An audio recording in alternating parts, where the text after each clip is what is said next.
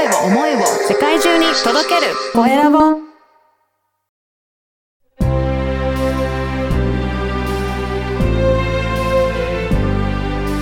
経営者の志こんにちは、コエラボの岡田です。今回はエグゼクティブコーチの高田明野さんにお話を伺いたいと思います。高田さんよろしくお願いします。はい、よろしくお願いいたします。まずは自己紹介からお願いいたします。はい。私、エグゼクティブコーチの田形明野と申します。まあ、コーチングのお仕事は今年の3月から始めたばかりで、まあ、新米なんですが、うんあの、コーチングの手法を用いながら、経営コンサルティングを実はやっております。はい。はい。で、そして私はあの税理士でアメリカの公認会計士でもあり、まあ海外の会計事務所や日本にある会計事務所、それから外資系の証券会社などでも長い間働いてきました。あじゃあ、今までは結構海外とかそういった、あの、企業の、大きな企業の方の税務とか、そういった、はいあの、会計のこと、そういったところのお仕事が中心だったんですね。はい、そうですね。あの、実を言いますと、今年3月にコーチとして独立する前は、まあ、あの、そちらの方のお仕事が私のメインの業務で、はい。はい。まあ、あの、会社に勤めていたこともあったんですが、過去もう17年間、コンサルタントとして独立をして、で、大手の企業さんから、まあ、国際税務とか、国際会計とか、そういった、あの、お仕事の依頼を受けて、あの、会社さんに入ってお手伝いをさせていただいております。おー。じゃあそこから、やっぱり今のお仕事として、コーチングの、コーチの方をやりたいなと思った。何かきっかけとかあるんですかね？はい。あの、きっかけ、きっかけはですね、まず、あの、いろんなクライアントさんにまあ伺ってるわけなんですけれど、あの、そちらのクライアントさん、まあ、伺ってるクライアントさんの、まあ、役員の方とか管理職の方たちに、まあ、仕事以外のこと、まあ、仕事を通じたいろんなことのご相談を結構受けていたんですね。はい。で、それで、まあ、一緒に、あの、ランチを食べに行って、まあ、いろんなご相談を受けて乗っていたりしていたんですが、だんだん私ってもしかしたうんら、こういう仕事が向いているんじゃないか。はい。で、そういうふうに思うようになって、まあ、ちょっとコーチングの仕事や心理学の仕事を勉強ししてみようかなって思いまして、うんで、それで学校に通って、コーチングや心理学の勉強を始めたんですね。はい。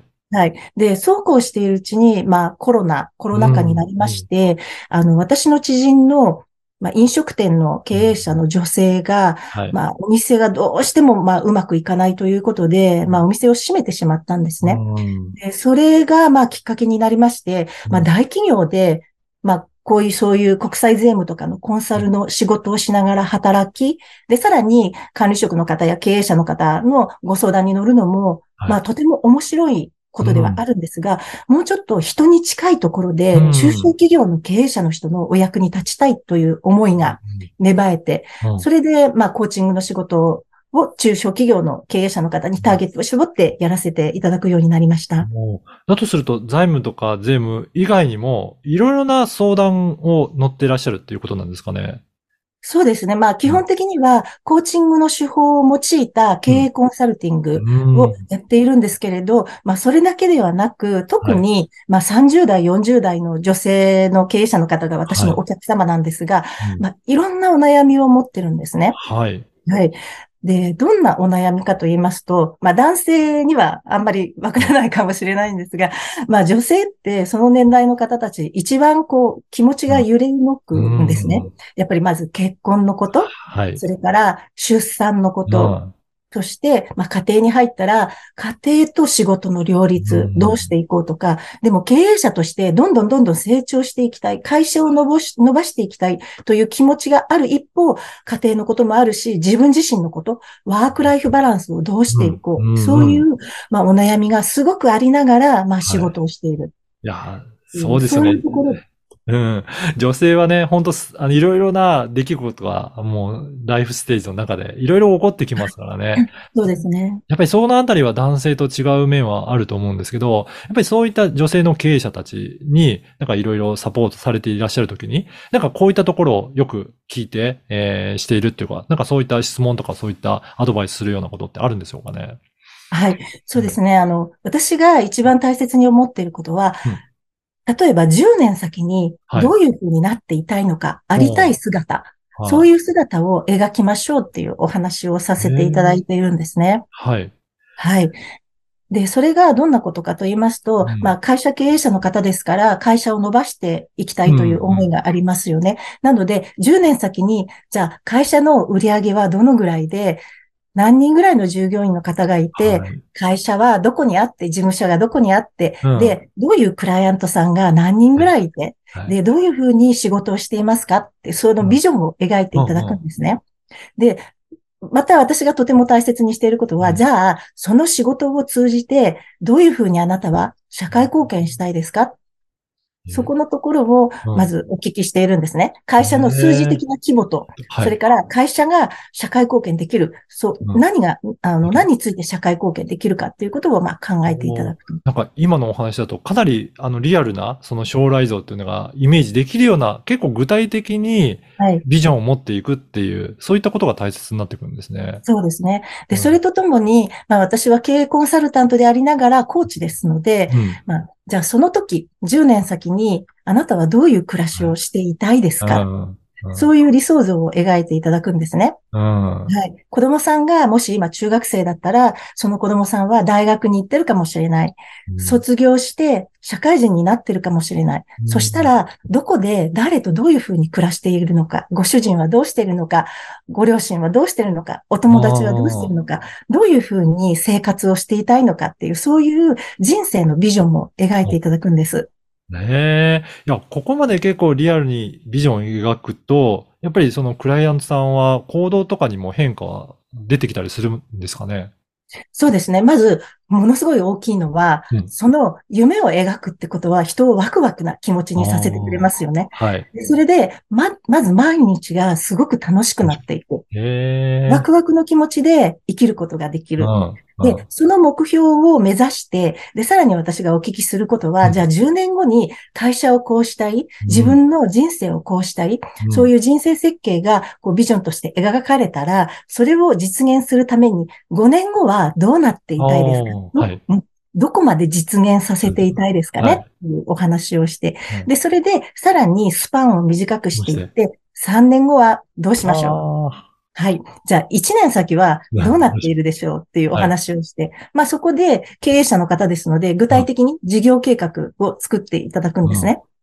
う。なるほど。まああの、通常、はい、経営者の方は税理士さんが作ってくださった経営計画書とか持っていらっしゃるんですけど、それは、まあ前年比何パーセント増の売上という形で作っていくので、経営者のビジョンが入っていないんですよ。確かにそうですね。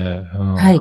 なので、そのビジョンを描いた、まあ、そ、すごく細かい事業計画書でなくてもいいので、ざっくりとしたものを作って、で、その目標に到達できるように、じゃあうん。半年後はどこまで実現、うん。3ヶ月後はどこまで実現、で、期限を短くしていって、じゃあ今やるべきことは何だろう？ということで、アクションプランを作っていくんです。